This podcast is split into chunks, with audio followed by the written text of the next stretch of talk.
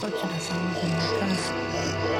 Esse podcast é apresentado por b9.com.br.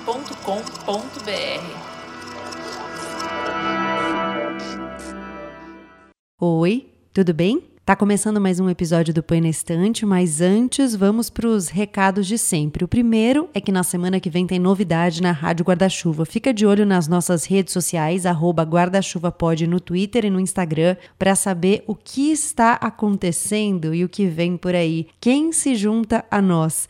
Estamos muito ansiosos na expectativa por mais um podcast feito por jornalistas. E além disso, antes de começar, também quero indicar um podcast que agora também faz parte da Rede B9, o História Preta. Vai lá ouvir, porque tem muitos episódios de altíssima qualidade, é um conteúdo muito bom e eu recomendo que você tome uns minutinhos aí para ouvir. São episódios curtos, de até 40 minutos mais ou menos, e vale a pena escutar o História Preta. E agora, para a gente começar, uma última coisa. Esse episódio tem algo de especial. A gente vai falar sobre um livro da Cidinha da Silva, escritora mineira, e ela fez uma participação especial, fez a gentileza de gravar a leitura de um dos contos, um conto do qual ela gosta muito nesse livro, e ela explicou por que ela gosta desse conto. Essa leitura tá só lá no fim do episódio, então escuta essa conversa até chegar lá na leitura da Cidinha. Sobre os trechos de leitura que eu faço, vale dizer que alguns dos contos eu li inteiros, na íntegra, outros eu li só um trecho. Vamos lá? Este podcast é uma produção da Rádio Guarda-Chuva. Jornalismo para quem gosta de ouvir.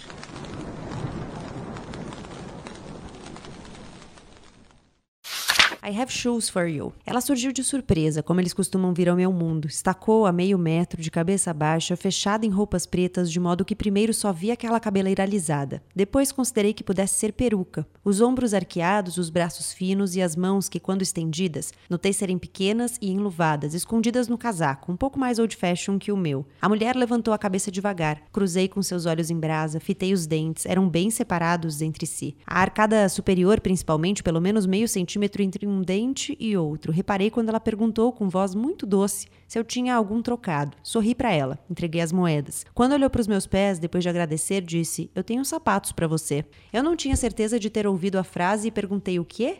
Eu tenho sapatos para você. Ela repetiu com a voz doce que eu já contei que ela tinha. Mensagem entendida, agradeci e assegurei que estava bem com os meus sapatos, não precisava de outros não.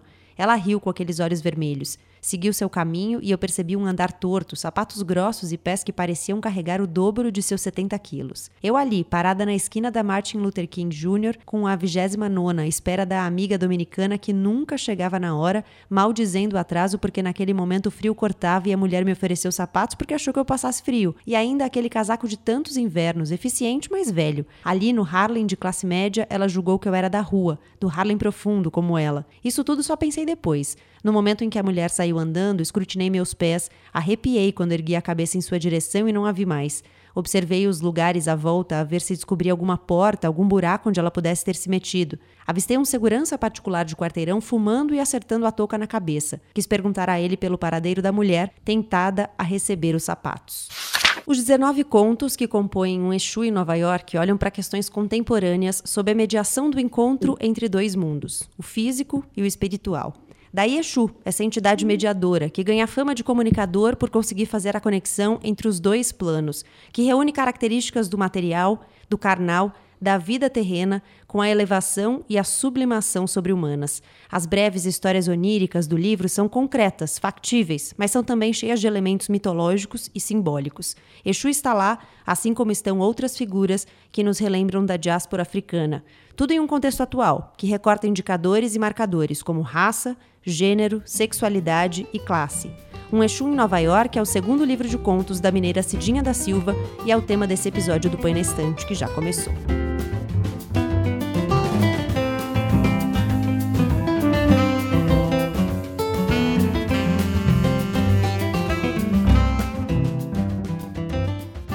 Bem-vinda, bem-vindo a mais esse episódio dessa segunda temporada do podcast. A cada 15 dias, você já sabe, eu convido duas pessoas a lerem o mesmo livro que eu. A gente se junta para falar sobre ele, trocar ideias, impressões, questões. E hoje a gente vai falar sobre um Exu em Nova York da Cidinha da Silva. Eu convidei a Maite Freitas e o Lucas Verzola para estarem aqui. Obrigada por terem vindo. Queria que vocês mesmos se apresentassem. Maite Freitas, quem é você? Laroye Chu, né? Pedi licença aqui para falar é, sobre essa obra. Eu sou mestra em estudos culturais e trabalho com escritos de mulheres negras e com memória do samba, a partir da, da produção de mulheres negras no samba. Tenho uma editora chamada Oralituras, que edita livros de mulheres negras e tenta criar caminhos de facilitação para a produção literária de mulheres negras e indígenas e também homens negros e homens indígenas, porque de uns tempos para cá os homens começaram a me procurar para editar. Eu falei: "Ah, tudo bem, a gente pode criar uma cota". então, é esse meu trabalho, é trabalho com memória e memória afro-brasileira. Lucas Verzola. Eu sou Lucas Verzola, eu sou escritor e editor da revista Lavoura. Bom, eu acho que ela abre o livro com chave de ouro, né? A gente fala normalmente que as coisas fecham com chave de ouro, eu acho que ela abre com chave de ouro, porque esse conto, que, é, ela fala dos sapatos e tudo mais, para mim é o conto mais marcante do livro, um livro que eu tive dificuldade para ler, porque eu precisei ler alguns contos mais de uma vez. Ela faz muitas referências que eu não tinha, por exemplo, das religiões de matriz africana, e apesar de, por exemplo, eu ser frequentadora da Umbanda, eu não tinha várias referências que ela usa, ou as minhas referências passavam por outro lugar. Eu até falava com a Maite antes da gente começar a gravar que na Umbanda, por exemplo, Exu não é considerado um orixá, ele é considerado uma força, uma essência e tudo mais, mas ele não é considerado um orixá. E, mas de qualquer forma, ele tem essa, esse papel de comunicador também, né? É, eu entendo Exu como esse ponto entre aquilo que eu penso e aquilo que eu expresso para o mundo, né? Então ele é esse esse ímpeto inicial, assim, esse encontro, esse cruzamento, essa, essa intersecção e esse senhor dos caminhos, assim. Eu tenho muito, muito carinho por essa força, assim, muita devoção por ela, porque de fato, sem ela a gente não sai de casa. Eu acho que independente se ele é uma essência, como que se, como ele é lido, mas ele é uma presença e não dá para negá-lo. E como é que vocês entenderam esse deslocamento do Exu? Porque nesse caso o Exu está em Nova York, né? e sabe que tem uma coisa bonita? Quando eu estive em Moçambique, algumas pessoas falaram assim: "Ai, mas como que será essa coisa, né, da alguns amigos meus quando souberam que eu ia, assim, como será essa coisa da, dos orixás em Moçambique e tudo mais?". E a gente já fica, às vezes a gente tem uma impressão, né, o nosso desconhecimento sobre a África, sobre o continente é tão grande que a gente acha que tudo é orixá. Mas eu acho que não, acho que tudo é força de manifestação e os orixás a gente os encontra aqui nessa diáspora, porque quando você vai para Nigéria, para Benin, você entende que a cultura dos orixás é outra, tem outras camadas, assim, é muito mais complexa e de um cotidiano do que nosso, do que em relação à nossa afro-religiosidade brasileira. Mas essa coisa do Exu lá foi muito forte, porque em Maputo tem muitas encruzilhadas, né? E toda vez que eu passo numa encruzilhada, eu saldo ele. Peço licença e vou saudando, e vou saudando assim. E aí lá eu olhei e falei assim, que interessante isso, né? Porque eu posso não ter várias outras, eu posso não ler as outras manifestações da natureza aqui, como eu leria se eu estivesse na Bahia, mas Exu eu consigo ler e consigo sentir a presença dele. Então, de fato, acho que é uma força que ela é muito andarilha e que ela tá em todo mundo e ela se faz presente, assim. Seja o nome que tiver que dar. Lá em Moçambique eu dei o nome de Exu, mas não sei qual seria o nome dele tradicionalmente lá achei muito interessante ter essa perspectiva disso que a gente conhece como vindo de um, de um lugar tão distante dos Estados Unidos, mas que ele acaba, ele acaba aparecendo lá nas relações afrocentradas entre as pessoas. Porque a narradora, a gente pressupõe que seja uma mulher negra, principalmente por conta do que ela diz, não só no, no conto de abertura, mas nos outros contos que também se passam em Nova York, e sempre tem um encontro com uma outra mulher negra. Nesse primeiro, ela também está numa esquina, que também é uma espécie de encruzilhada e ele vai aparecendo lá e vai revelando que é a força dos encontros, é a força de você encontrar alguém com quem você se identifica, ou nessa expectativa de encontrar alguém que se identifica, e ele tá lá para falar: eu tô aqui também, eu tô aqui para abrir seus caminhos. E, e, tem uma coisa bonita, né, nos contos, que é. E nesse especial, é que esse encontro, quando ela encontra esse Exu, ele diz por que, que eles se identificam, né? De alguma forma, sempre ele, ele revela do eu sei por que, que você tá me reconhecendo. E aí a história segue, assim, ele segue o caminho dele e a narradora segue o caminho dela, assim. Mas sempre tem esse revelar. E que também é isso, né? Acho que o tem uma força que ele é de, de revelação dos caminhos e ele fala: tô aqui, você tá me vendo? O que, que, que, você vai fazer com isso? E ela fica naquele. Você pode até não entender, em primeiro lugar, por é. que, que eu tô, mas eu você, tô. Vai, você vai saber.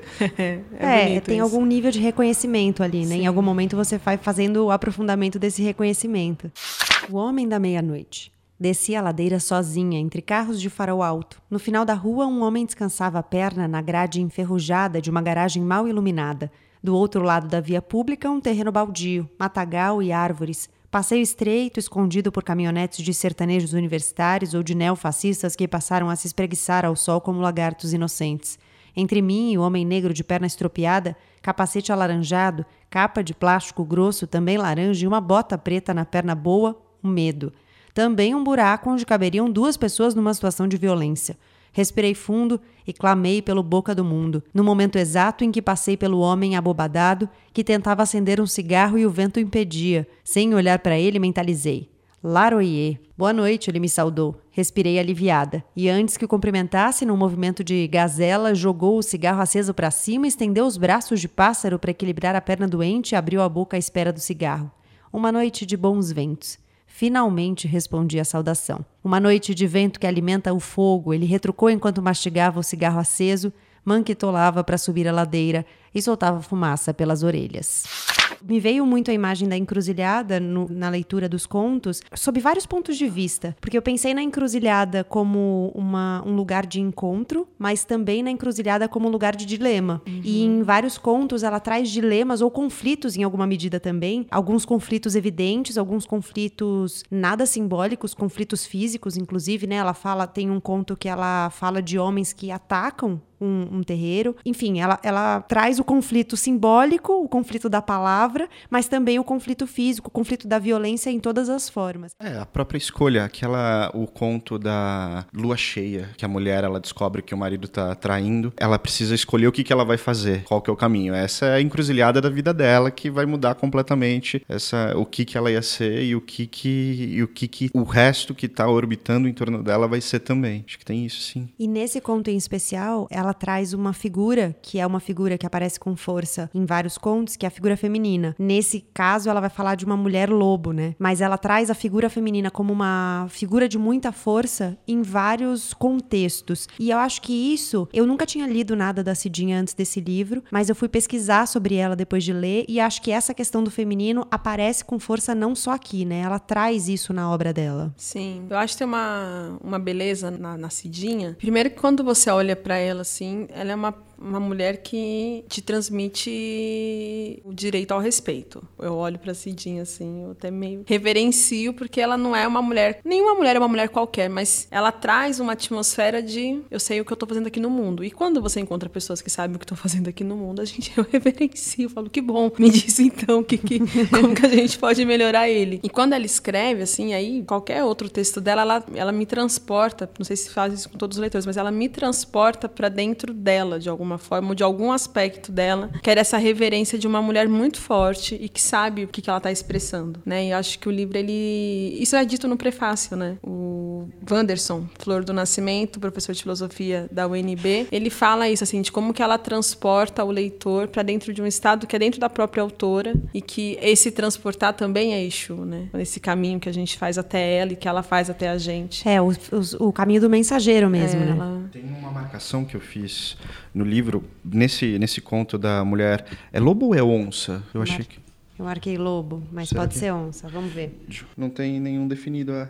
Olha que camada linda do, do conto de não revelar e a gente conseguir. Que loucura, né? Eu achei que foi mulher lobo, você achou que foi mulher onça, a gente ficou aqui procurando no conto e na verdade ela não fala nenhum dos dois. A gente é que fez a leitura, né? Sim. Nossa, que, isso é muito bonito, eu até arrepiei. Talvez seja lobo por conta da lua, etc. Eu acho que foi por isso que eu e... associei com lobo, por causa da lua. Mas o que eu ia falar em primeiro lugar deste conto foi uma marcação que eu fiz, escrevi mulher real, que é questão de ter uma perspectiva de uma mulher real, porque ele é um conto que a gente conhece essa história, é uma história que ela foi contada um milhão de vezes por homens. Essa história da mulher traída que vai lá e se vinga e que claramente por homens terem outro tipo de experiência descreveriam de outra forma. Essa descrição da mulher seria uma descrição da mulher da perspectiva do homem e com certeza se um Rubem Fonseca da vida fizesse esse conto com violência, um conto que tem sangue, ou um conto que tem vingança, ele focaria em outros aspectos. Ele focaria é, talvez numa disputa entre as duas mulheres mulheres, talvez numa rivalidade, nesse homem como o objeto de maior desejo dessas duas, e não dessa perspectiva que a Cidinha descreveu essa mulher, que é uma perspectiva de mulher real, que dá para ver que tem, dá para ver, obviamente, por ser uma mulher descrevendo uma mulher, a gente consegue consegue pegar a complexidade muito maior do que a gente está acostumado com a literatura que é hegemônica a fazer. É, e quando ela, talvez essa leitura, né, que eu tenha feito do lobo, é porque é da mulher lobo, né, que você leu como mulher onça, mas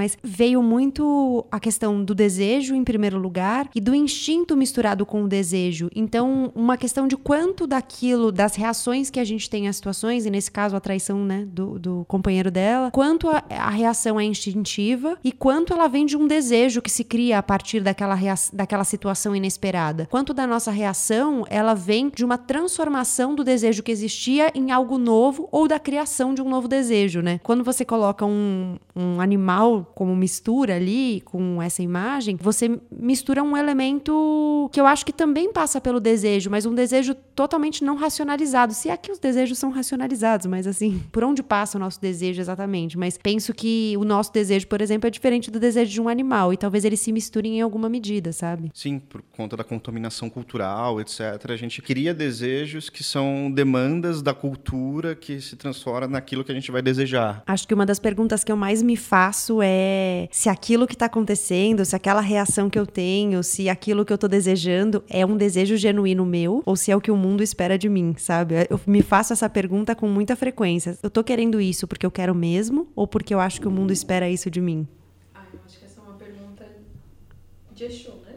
Que a gente pode, assim, é, são essas encruzes do tipo, mas o que, que eu quero manifestar para o mundo? Porque se Exu é manifestação, é a palavra, né, é força de expressão, então o que, que a gente expressa? A gente expressa aquilo que a gente traz em conexão, e aí cada um tem a sua forma de entender isso, né? Em forma da sua eu entendo como uma, uma intuição mais espiritualizada para aquilo que eu venho fazer nesse plano, ou eu faço aleatoriamente? O que, que me move? Quando a gente se pergunta o que, que nos move, essa pergunta é uma pergunta de Exu. Tem um, eu estava pensando aqui nesse conto da lua cheia, às vezes eu tenho a impressão de que como se a Cidinha tivesse reescrito alguns mitos de orixás. Uhum. Quando você pega assim aquele livro, um clássico, né, Mitologia dos Orixás, Reginaldo Prandi, que tem várias várias histórias, tudo. Você vê que tem uns aspectos de cotidiano que quando você lê ali os mitos, você fala, nossa, mas que estranho, porque se são deuses, se são divindades, por que, que a gente. Por que, que eles fazem coisas do cotidiano e tudo mais? E aí parece que ela transporta, de alguma forma, ela reescreve essa cosmogonia num estado cotidiano, assim. Quando você lê esse lua cheia, assim, é possível você encontrar alguns aspectos em outras histórias de orixás, assim. E não só nesse, eu acho que em outros em contos outros ela também, também faz, faz algumas releituras, né? Sim, sim.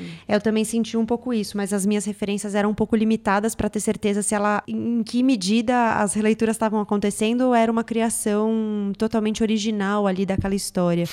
Metal, metal. O homem chamado Zebrinha subiu a escada de três em três degraus. Quando se aproximou de mim, ainda ria, satisfeito pela façanha das pernocas compridas em boa forma. Bom dia, como vai? Tudo bem? Eu o cumprimentei com a deferência devida ao filho de um rei. Quem mal vai com o povo de Ogum? E me lançou aquele olhar opaco e um riso de canto. Antes de continuar a conversa, olhei através dele. Estava concentrada nas dores e nódulos do vasto lateral, querendo entender como um aparente problema no joelho tinha origem no músculo da coxa, que por sua vez estava inquilizado por inseguranças do pé durante a caminhada. Pensava também na personagem frouxa do conto que precisava acertar, na crônica que teimava em ser um conto fraco, na carta que fingia ser crônica. Hein? exigiu-me uma resposta. Mal algum, respondi de volta à cena. Toquei seu ombro e disparei. Mal não há no caminho dos filhos de Ogum, nem no meu, amiga dos filhos dele. Zebrinho Onirê gargalhou e seguiu seu rumo, foi guerrear com os ferros. Eu fiz o caminho das ásanas e das agulhas para liberar o portal dos quatro mares. Uma coisa que eu gostei muito no livro, e eu gosto muito de livros assim, é que nada é óbvio. Eu não achei nenhuma resposta fácil no livro. Tanto é que, não só pelas referências, mas por várias das, das questões que ela propõe e que ela coloca, das, dos dilemas e das encruzilhadas dos quais a gente falou, não tem nada muito. Não tem nada clichê, não tem nada, sabe, que repetiu de alguma maneira questões que eu já trazia no meu repertório. Talvez porque ela fale de um lugar diferente do meu, né? É, com um repertório e uma vivência diferente da minha, mas acho que também porque ela é essa escritora que não dá, não entrega as respostas para o leitor. Eu acho que ela propõe muitas perguntas e aí fica aí para você, joga, joga para a galera. Mas é isso que Cidinha é, né? Ela não é uma mulher de respostas, assim. Ela é uma mulher que traz perguntas e que é, eu, assim, ela é uma mulher do silêncio, sabe? É uma autora do silêncio. Então, acho que o livro ele tem isso mesmo, assim, do encerra-se um conto. Aí eu fiquei, quando eu li o primeiro conto, eu fiquei assim, tá, e mas e agora? para onde será que ela foi? Que, quem, quem, chegou, quem não chegou, como é que foi? E o livro inteiro é isso, né? Encruz... Ela nos coloca nessa encruzilhada meio de para onde que a gente vai. Uhum. Do ponto de vista formal, estrutural, dos contos que a gente está pensando que vai levar para algum lugar e a gente acaba indo para outro. Você vê um conto que, ah, isso daqui parece só que é uma mera descrição, que é só um perfil de um personagem. No último parágrafo, talvez na última, na última frase, no último período, você descobre onde que ela estava te levando e como ela estava te, na verdade, te deixando, te fazendo com que você se perdesse mais ainda. É, é nessa, é nessa perda que a gente vai buscar o próprio caminho e precisa de uma segunda leitura para gente, a gente gente encontrar as outras camadas do, do texto. Eu acho muito bacana isso, porque tanto na temática como na forma a gente tem esse mesmo percurso de não entregar as coisas. Uhum. O Lucas até me mandou um, um artigo que ele me sugeriu né, para ler depois de ler o livro, e nesse artigo a autora fala bastante da, de preencher os espaços em branco, de fazer uma leitura do que a gente não conhece, considerando um repertório que a gente não tem. Então, fazer exatamente esse olhar de: olha, você tá. A gente tem mais uma convidada hoje, convidada extra aqui no, no Põe na Estante. de você fazer essa leitura com um olhar estrangeiro, que é um pouco o que ela apresenta logo de cara, né? Então, nesse primeiro conto, por exemplo, ela vai falar de uma mulher que é estrangeira, se descobre estranha em um lugar, mas que em alguma medida tem um reconhecimento, e que quando a gente faz a leitura, ela propõe o seguinte: olha, talvez você tenha que reconhecer que tem lacunas que você não vai conseguir preencher, porque você não tem as ferramentas para preencher essas lacunas. E isso é importante para você entender que você não tem todas as respostas para aquele livro, para aquela obra, né? Que é a riqueza da literatura, né? Se ela viesse já pronta e, e tudo mais, a gente não teria literatura. E acho que tem um outro aspecto interessante também no caminho dos contos, que é a impressão que eu tenho é que ela cria um xirê, né? De alguma forma ela vai trazendo outros orixás para dentro da história, que não só Exu. Então tem um conto em que ela cita Ogum, tem um outro conto que ela vai citar Xangô, né? E isso é, é, bonito também, porque. Mas é todos eles sempre em relação ao encontro, né? Em relação a esse outro orixá maior, que é Exu. Válvulas. Eu não era assim. Quando ainda acreditava no amor, não precisava de drogas. Substituí o encanto perdido pela fé num ilusionista. Ele fingiu que limpava minha alma, mas não colheu folhas para a cama, não macerou ervas por banho. Empurrou-me um ebó fast food, fogo amigo e dardos, disparados enquanto se fingia de pai do segredo. Em agonia, sangrei, sequei, morri lentamente. Renasci e procurei um pastor. Ouvi pregações, troquei o sabão da costa pelo industrializado e, ao invés de salvação, apareceu o Salvador em meu ateliê. Elogiou meu trabalho feito na rocha, disse que as esculturas falavam, que meu desespero e minha dor continuavam ali, principalmente nas mãos. Profetizou que as emoções humanas também precisavam ser alimentadas, que Deus era magnífico, mas não saciava todas as fomes do mundo. Ele tocou minhas tranças, apertou meus ombros e sussurrou que sabia do fogo que queimava as entranhas das filhas de Cam. Revelou um parentesco distante com Cam e talvez isso fizesse ter aquela sintonia comigo. Disse que era a água que eu precisava, pura e espessa, reservada só para a esposa, mas ele abriria exceção para mim. E me deitou na mesa com uma força contida, desabotoou o cinto, transpirante e arfante como um bode velho e impotente. O ar abafado queimava minha pele. O vento, meu amigo de Eras, abriu a janela de rompante e derrubou no chão pequenas peças inacabadas. Acordei, rodei minhas saias, o vento espanou tudo e jogou aos meus pés a adaga que apanhei no susto. Risquei o chão e despachei para as águas profundas aquele homem dos infernos. Abri os olhos, ainda com a cabeça baixa, e olhei tudo à volta. O mundo rodava e retomava o prumo. Recolhi as peças quebradas e a paz me sorriu largo. Comecei o concerto pelo que havia sobrado de mim. Eu li uma entrevista da Cidinha em que ela fala bastante sobre ser artista e ser ativista. E ela diz que não se considera mais ativista porque ela não está mais dentro de coletivos, né? Ela hoje está se dedicando à literatura integralmente, saiu de coletivos, ela já presidiu, por exemplo, o Instituto Gueledés, né? Mas hoje ela diz que não faz parte dos coletivos e ela considera o ativismo nesse sentido estrito de estar dentro de, de um coletivo. Mas no livro, eu acho que ela tem muito de ativista. Eu considero outra dimensão do ativismo, né? E eu acho que ela tem muito do ativismo. E como eu falei no início, ela traz muitos marcadores para a pauta. Então ela vai falar da questão racial, ela vai falar da questão de gênero, ela vai falar da questão de sexualidade, né? Ela traz os LGBTs para a pauta no, no, em alguns contos, ela vai trazer esse recorte. É curioso como, mais uma vez, ela não é óbvia, porque se você não percebe a entrelinha, você não entende que ela tá falando de racismo, de sexismo, de homofobia e tudo mais, né? Ela fala até de gentrificação, né? Uhum, é de verdade. racismo religioso.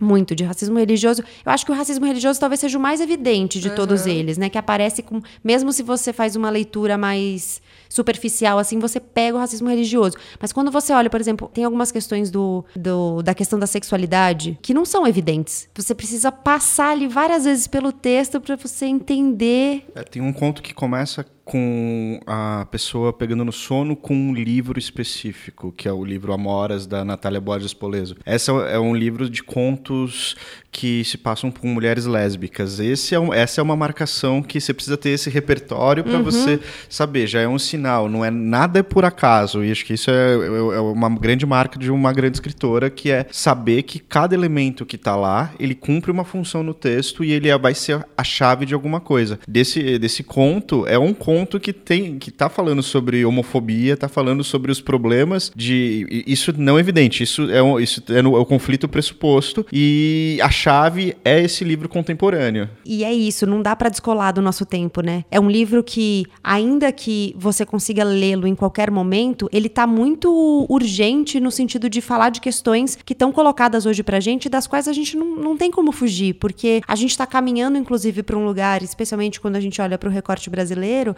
a gente está caminhando para um lugar em que todos esses marcadores estão colocados em xeque. Então, não, não sei se, se isso torna o livro marcado pelo tempo, mas faz com que no nosso tempo ele tenha um sentido de muita, muita lógica e muito, sen, muito sentido, né? Um sentido de muito sentido, mas é, mas é isso, faz muito sentido. É, eu acho que coloca o livro já como uma obra histórica, né? Então ele não vai precisar, pelo menos eu entendo assim, talvez os historiadores não. mas eu entendo que ele não vai precisar ter o distanciamento do tempo para ele ser visto como um, um, objeto da história, né? Ele já é por si só um sujeito histórico. Essa literatura já se faz completamente épica, porque ela consegue se distanciar do que ela tá, do tempo de hoje para falar sobre esse tempo e, e viver esse tempo, né? Já está nos anais canônicos aí. Mameto. Diziam que ali as paredes gemiam. Maldade da língua do povo, modo de falar mal do terreiro que tinha muita roçona. A começar pela Mameto, que roçava a Vera e não escondia de ninguém, mas não colocava letreiro na testa. Era aquele jeito de mulher mais antiga que não dá nome aos relacionamentos. Os filhos chamam a companheira de tia ou até mesmo de mãe. Elas dormem juntas em cama de casal e com a porta do quarto bem fechada, e ninguém fala no assunto. Há alguns anos, Mameto estava sozinha e naquela solidão de autoridade que ela cultivava, ninguém se metia. No entanto, se alguém conseguisse chegar à outra margem daquele rio silencioso que era seu interior, atravessariam um caminho de pedras lisas e conchas pontudas, difícil de firmar o pé.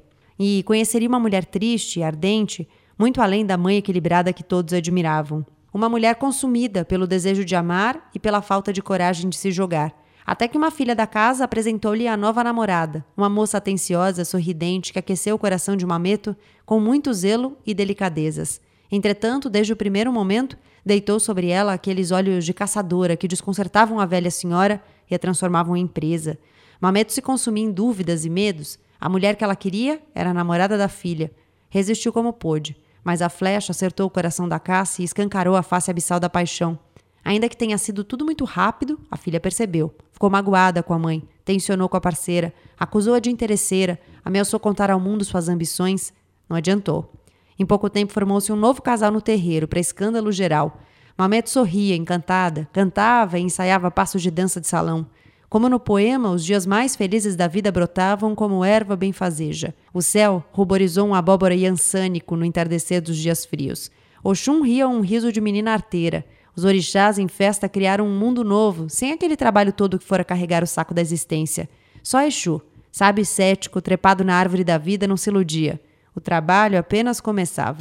Eu queria trazer a questão do racismo que ela aborda em algumas formas. Vamos apresentar a nossa convidada? Ela tá de boca cheia. Convidadas que fazem podcast e amamentam, temos. Temos. É, algumas questões do racismo que aparecem de forma bastante contundente. A gente grava esse episódio em uma semana em que a gente teve uma tragédia na favela de Paraisópolis, na zona sul de São Paulo, em que a polícia teve uma ação, eu não sei nem a palavra que a gente deve usar nesse caso, mas enfim, nove pessoas não morreram, mais uma vez porque a gente tem uma criminalização do que acontece dentro da favela e a polícia chegou justamente para dispersar todo mundo como se as pessoas que estivessem ali estivessem cometendo crimes. E nove pessoas morreram. É, e por que, que eu tô falando isso? A gente está gravando nessa semana e um dos contos do livro da Cidinha fala sobre uma mãe que viu muitos dos amigos dos filhos dela morrerem. Ela fala que ela traz a questão do racismo em, várias, em vários níveis. Ela fala, por exemplo, em uma das frases que oficial de cartório só encrenca com o nome de preto. E ela fala que foi ao enterro de muitos amigos, de muitos filhos dela.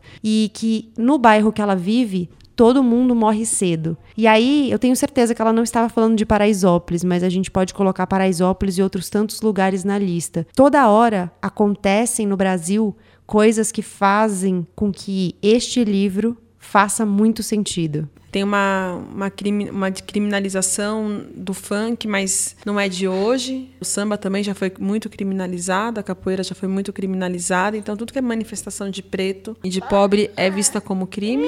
Muito grave isso, né? A gente está falando de uma comoção muito seletiva. Então, eu acho que esse livro também ele nos atenta para isso, assim, né? De como que a gente, o que que nos comove? Que esse Exu é movimento, então que, como que nós estamos lidando com os movimentos que ele nos provoca? Né? É... E se a gente está fazendo algum, né? Porque a gente, tá de repente está parado olhando as coisas acontecerem. É, eu acho que parado ninguém tá. Porque eu acho que realmente só tá parado quem tá morto. Mas a questão é o que nos impulsiona a fazer, quais são os motivos que nos mobiliza. E, e, de fato, assim, na favela as pessoas morrem, morrem muito cedo. Meu pai, ele conta, eu cresci no bairro do Grajaú, né? E quando eu, a minha infância no Grajaú foi o momento do, que o Grajaú foi mais violento. Se você que nos ouve não é de São Paulo, ah, Grajaú é um bairro da zona sul da zona de São sul, Paulo. Exato, é um dos bairros mais populosos da, do município. E era, na época dos anos 90, ali, ele era tido como um dos. Ele estava na lista dos 10 mais violentos, né? E meu pai, ele conta, ele tem 54 anos, ele fala assim: Eu não vi os meus amigos de, de adolescência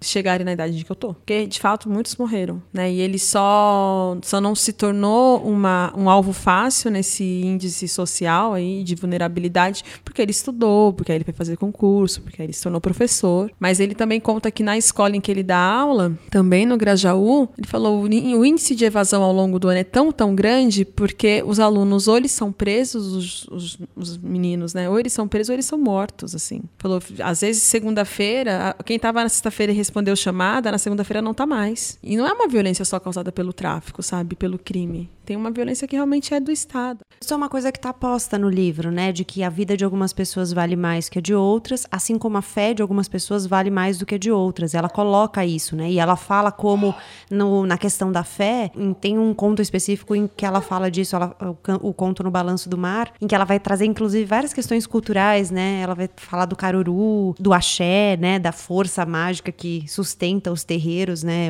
Ela define assim, no final do livro tem um glossário, né? Que nos ajuda com algumas das referências que ela traz. Ela fala como a fé das pessoas a comove e como a manipulação da fé a deixa furiosa. E aí ela vai falando tanto da manipulação no sentido estrito, né, de você encaminhar as pessoas na forma de um guia distorcido, quanto na violência mesmo de atacar achando que algumas fés valem mais do que outras. E aí ela fala, por exemplo, da violência contra os terreiros, contra os espaços de expressão de toda a religião de matriz africana. Existe existe essa escala, né? Lua cheia. A casa simples, contudo grande, ficava ainda maior sem os filhos. O mais velho se casara cedo, as gêmeas foram para a cidade vizinha estudar na universidade pública recém-aberta. Só vinham para casa aos sábados. O marido no bar, cachaça e dominó, agora todas as noites da semana. Havia duas novidades. A primeira, passar em casa para tomar banho antes de seguir para o bar. A segunda, não procurá-la mais para o sexozinho semanal. Ela se perfumava, colocava camisola preta, dava todos os sinais de que queria ser homem. Mas ele chegava, cumprimentava, perguntava se as meninas haviam dado notícia, ligava a TV, jantava e dormia. Às vezes no próprio sofá. Aos sábados iam juntos para a feira vender as hortaliças. Naquele sábado o marido não apareceu. Depois de 24 anos de casados, era a primeira vez que isso acontecia. Ele às vezes chegava com um raiar do dia, mas sempre aparecia para o trabalho na feira. Morrer não morreu, ela pensava. Notícia ruim vem a galope. Arrumou solução para o trabalho. Pediu a uma vizinha que dirigisse a caminhonete e foi vender as coisas. Trabalhou em silêncio, vendeu tudo, matutando onde o marido poderia estar. Até que era um homem bom, gostava muito dos filhos, era trabalhador e não batia nela, não gritava. Não era carinhoso, mas cumpria suas obrigações. Só no sexo é que ele não apitava mais e ela sentia falta daquela vizinha, pelo menos. Na volta para casa, em conversa com a vizinha, disse que achou estranho o jeito como algumas pessoas olhavam para ela, dois amigos do marido em especial, do que sabiam. Perguntou esperando a cumplicidade da vizinha. Recebeu informação sobre uma casa afastada, meia légua para cima da cabeceira do rio, já bem dentro da mata que o marido vinha frequentando. Talvez tivesse ficado perigoso voltar de madrugada e ele ficara por lá. Uns bezerros apareceram mortos, tinha bicho atacando. Perguntou se ela ia atrás do marido. Não, não iria. Os miolos da mulher se revolviam de ódio e de dúvidas. Ao contrário do que havia afirmado, resolveu procurar o pai de seus filhos. Talvez já planejasse isso. Não ia esperar que ele voltasse para casa e lhe desse o pé na bunda depois de tantos anos.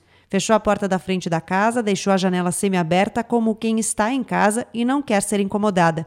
Pegou o facão e saiu pelos fundos.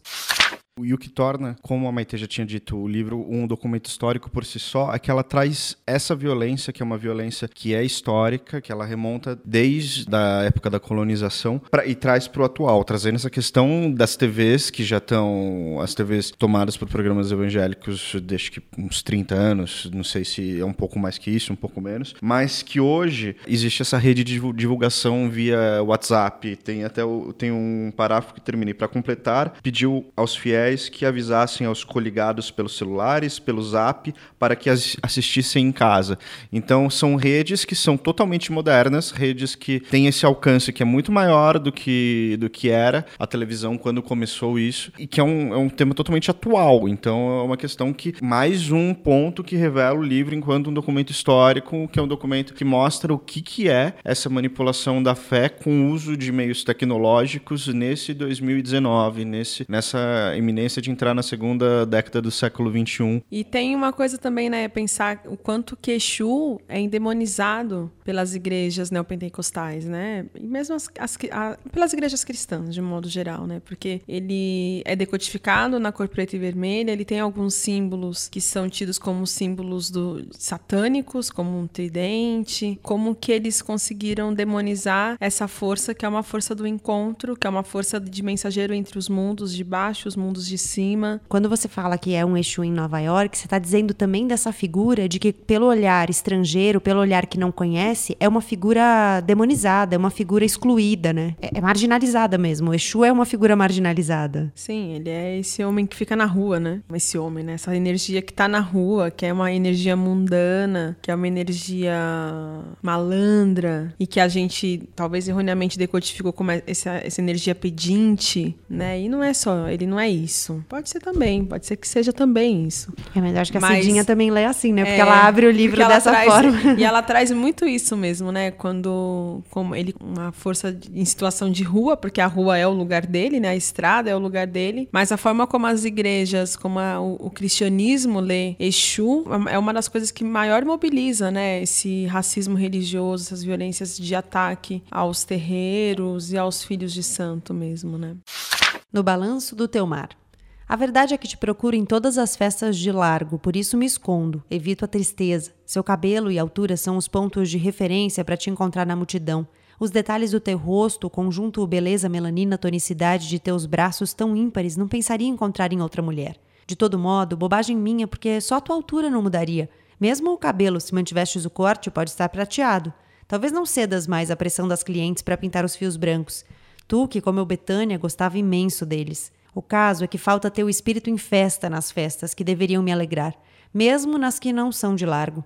Faltou você para salvar o homem de Luango, quase um Buda que, quando criança, nunca pôde ser um dos sete meninos a comer caruru. As mães o tiravam da mesa sob a justificativa de ser grande. Isso marcou tanto que hoje ele faz questão de ser o primeiro a comer caruru, depois dos meninos, nessas honrarias que nossas casas oferecem aos chicarangomas. E penso que se esse garoto tivesse tido a graça de te encontrar na infância, você corrigiria as mulheres todas. Gente, deixa o menino comer primeiro. Ele só é grande, mas é menino. Imagino que tu dirias ao ouvir uma das cantoras da minha predileção, uma mulher de Assé, que, em nome da promoção da paz entre as religiões, rezou um salve rainha no palco ao fim de uma canção. Eu não aplaudi acho que você não aplaudiria também. Sobre o padre que interrompeu a liturgia da missa de Santa Bárbara por quatro ou cinco vezes para noticiar que uma rede de TV estava filmando tudo e transmitindo ao vivo. Para completar, pediu aos fiéis que avisassem aos coligados pelos celulares, pelo zap, para que assistissem em casa. O que fica do livro para vocês? Eu acho que fica uma beleza de que a literatura de mulheres negras brasileira ela é algo muito rica e muito diversa. E ela não é só autobiográfica, ela não é só uma literatura de, de conflitos existenciais, né? Ou só uma literatura de, denunciativa. Eu acho que ela é uma literatura muito rica e muito bem trabalhada com as palavras, porque você percebe que a, a Cidinha ela tem muita, a autora ela tem muita consciência das, das imagens que ela quer criar e para onde ela está querendo te transportar. Isso é uma coisa muito rara e muito rica, que a torna uma grande escritora. Eu acho que também fica que a gente pode caminhar com a nossa ancestralidade para onde a gente quiser. Então, se ele está em Nova York, ele também pode estar em Tóquio. ele pode estar onde a gente, a gente pode estar onde a gente quiser e que não tem fronteira para nossa expressão, assim, de que existe uma liberdade de expressão que ela, enfim, exercita aqui, muito bonita. Eu acho que lendo e revi revisitando esses contos, é, depois de algumas chaves que a gente foi trazendo aqui, principalmente essa chave do encontro, essa chave da mensagem, que é o Exu, permite com que a gente leia de duas maneiras tanto esses encontros que são inerentes dentro dos próprios contos, como o encontro de alguém, e nesse caso aí eu estou falando por mim, que não tem essa vivência que é, que é trazida no livro, com essa realidade que ela descreve com tanta riqueza. E acho que até na quarta capa, é, a Maria Valéria Rezende fala que ela não amortece nessa, nesse texto de quarta capa. Acho que tem só um problema que pressupõe que o leitor que vai ser é um leitor que está onde a Maria Valéria Rezende está, que é onde eu tô, que é um leitor que não tem essa vivência vivência que está amortecendo. A gente não precisa também pressupor que todo leitor do livro vai ser esse, que acaba indo para um movimento de também transform, é, transformar isso numa literatura que não seria considerada uma literatura universal, esse movimento, de falar, ah, ela não amortece para o leitor, da mesma forma que quando a gente lê um livro que se passa num hospital cheio de termos técnicos de um médico branco e é, ele não vai amortecer também. Por que que se espera, por que que tem essa expectativa de que haja um amortecimento para que seja mais, mais mais amigável a um leitor que não está acostumado. Acho que não, não é por aí, mas para quem não é acostumado, de fato, não é fácil e não tem que ser. Eu acho que é uma marcação ética e estética ao mesmo tempo, de você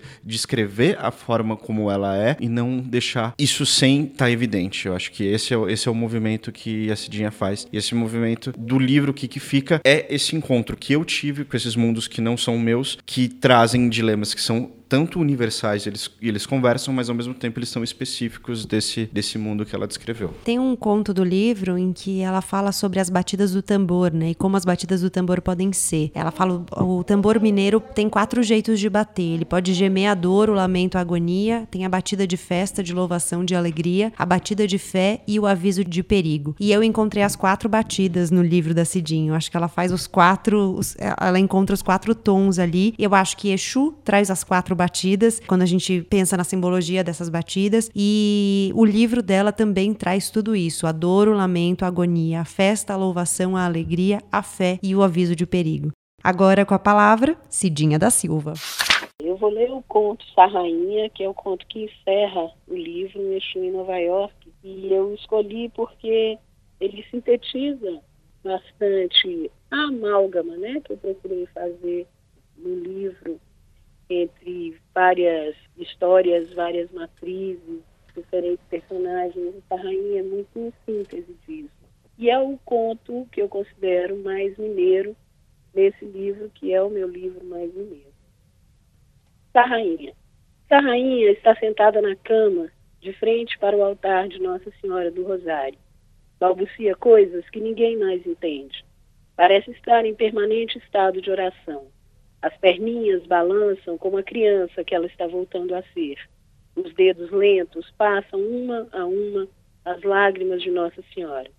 Termina as orações ou a conversa com aqueles que ninguém vê. Só ela. E se deita com as mãos pequenas em concha debaixo de um dos lados do rosto. Ela parece mesmo um anjo barroco, aquele corpo minúsculo e rechonchudo. Quem imaginaria os nove filhos paridos? Dorme, encolhe-se feito feto. Conversa, fala muito enquanto dorme. A filha, que ainda mora na casa, estende uma coberta sobre a mãe. Sente pena. A cabeça está à deriva. A rainha sobe na cama e tira de cima do guarda-roupas seus pertences de rainha. Acaricia cada um. A coroa, o cetro, o manto. Paramento. É dia de festa agradece a Nossa Senhora do Rosário por mais um ano. Faz as últimas recomendações sobre a cultura do povo. Pergunta ao filho que restou sobre a afinação do povo. Vai sozinha para a rua, tem a corte real. Seu povo, que também acompanhou sua mãe, a primeira rainha, com tochas acesas pelas ruas da cidade do interior, porque o prefeito mandou cortar a luz para os pretos do reinado saírem dos lados. Caminha até a inclusa central do Morro do Papagaio, abaixo da sede do Muquifo, prédio tombado pelos O percurso reconhece pessoas, lutas, desapropriações, resistência popular, tiros, medo, angústias. Padre, amigo, a abraça quando ela passa pela igreja das Santas Presas Oferece companhia. Ela não quer. Está bem. É só dela o cortejo. Outras pessoas a acompanham a uma distância reverente e cuidadosa, caso ela precise de algo. Foi sempre assim morro, essa disposição para ajudar e estar junto. Às vezes chamam seu nome, pedem a benção. Ora ela responde, ora não. Ninguém estranha. O vento fagocita sua memória e deixa no vácuo o que foi vivido e não é mais lembrado. Seu trânsito pelo país dos ancestrais está mais constante a cada dia. Chega a encruza, vê muita gente à volta. A mãe que iniciou o reinado, as tias, os tios, irmãs e irmãos. O pai, companheiro de todas as horas da rainha. Os olhos cansados se abrem e Sarrainha busca os filhos, cinco jovens que deixaram esse mundo fora do tempo. Mãe, ô oh mãe, chama o primeiro, vestindo o mesmo agasalho branco de capuz usado no dia de sua morte. Mãe, minha mãe, era o segundo, muito bem vestido, terno branco impecável, próximo a um carro importado. Mãe, mãezinha, me ajuda. Era o terceiro, ainda tonto, com o capacete da moto na cabeça. Mãe, ah, mãe, não deixa matarem a gente. O quarto e o quinto a chamam juntos, abraçados e assustados, como morreram na porta do bar, de bonés e bermudas de tactel. Todos limpos, sem furos nas roupas, sem manchas de sangue, surpresos ao reencontrá-la ali, no lugar onde vagam. Sarrainha chora e agradece à Senhora do Rosário. Passa a mão pelo rosto de cada um dos filhos. Beija-os. Fala da saudade. O povo vai se juntando. Cerca a rainha, os meninos. Tá caindo fulô, tá caindo fulô. Lá no céu, cá na terra. Olerê, tá caindo fulô. A rainha sai do abraço dos filhos. Afasta-os carinhosa Abaixa-se e risca o chão com um caco de telha. Pontos que ninguém ali sabe interpretar. Coloca o bastão no chão, chora baixinho ao tirar a coroa, deposita-a na terra. Os filhos vão desaparecendo, o povo também. ela fica sozinha com suas insígnias de realeza depostas. Aos poucos, a rainha também sofre. Restam o bastão e a coroa à espera de alguém. E tempo, é tempo, dar a tempo. E tempo, é tempo, dar a tempo. E tempo, é tempo, dar a tempo.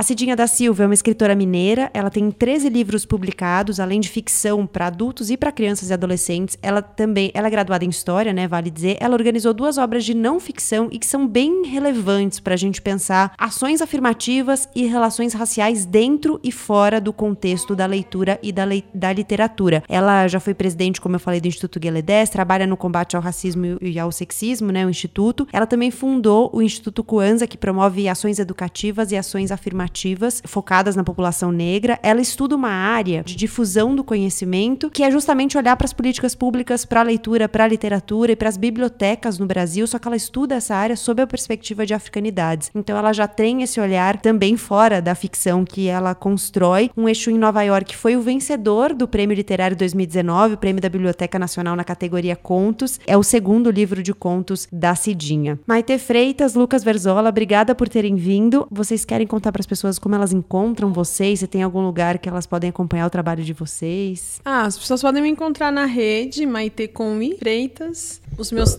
projetos todos estão disponíveis no YouTube, também no Facebook. E a Oralituras dá para baixar alguns dos livros, que é oralituras.com.br. E é isso. Muito obrigada pelo convite. Foi uma honra. Eu também estou nas redes, no Facebook e no Instagram, Lucas Verzola, com Z e um L só. E no, nas redes da revista Lavoura Lavoura, da qual eu sou um dos editores. O meu livro mais recente, A Última Cabra, eu lancei aqui agora em 2019. Ele foi publicado pela editora Reformatório. Ele, a gente consegue encontrar A Última Cabra tanto na loja virtual da Reformatório quanto nas livrarias, principalmente na Martins Fontes. Vou te ajudar na propaganda para dizer que o livro do Lucas também foi referenciado como um dos melhores de 2019 na 451. Eles convidam alguns dos editores da revista todo fim de ano para falar dos grandes lançamentos ali de, de cada ano e está lá a sua obra, bem referenciada. Como a revista que eu edito é a Lavoura, eu dei uma de Raduan Nassar e não quis a cabotinagem. Achei que seria demais eu falar. Eu faço por você. Obrigado, Gabriela. E obrigado também pelo convite. Foi muito gostoso estar aqui com vocês. Obrigado, Maite. Obrigado, Gabriela. Aprendi muito, ouvi muito. Vamos pra frente. Um eixo em Nova York da Cidinha da Silva, da Palas Editora, tem 79 páginas. Eu sou a Gabriela Maier, cuido da produção, da pauta, do roteiro, da edição desse podcast, da captação também. Você encontra o Põe na Estante no Instagram como arroba Põe na Estante. Você encontra informações do Põe na Estante também nas minhas redes sociais, arroba Gabriela Semaia no Instagram, Gabriela Maier no Twitter. Vai lá, a gente conversa, manda sugestões dos livros que você gostaria de ouvir por aqui, que a gente vai se falando. Nas redes sociais da Rádio Guarda-Chuva, você também vai ter todas as informações sobre os lançamentos e as novidades aqui do podcast, arroba guarda-chuva-pod, P-O-D, de podcast, tanto no Twitter quanto no Instagram. Em 15 dias, a gente se encontra de novo. Obrigada pela sua companhia e até lá!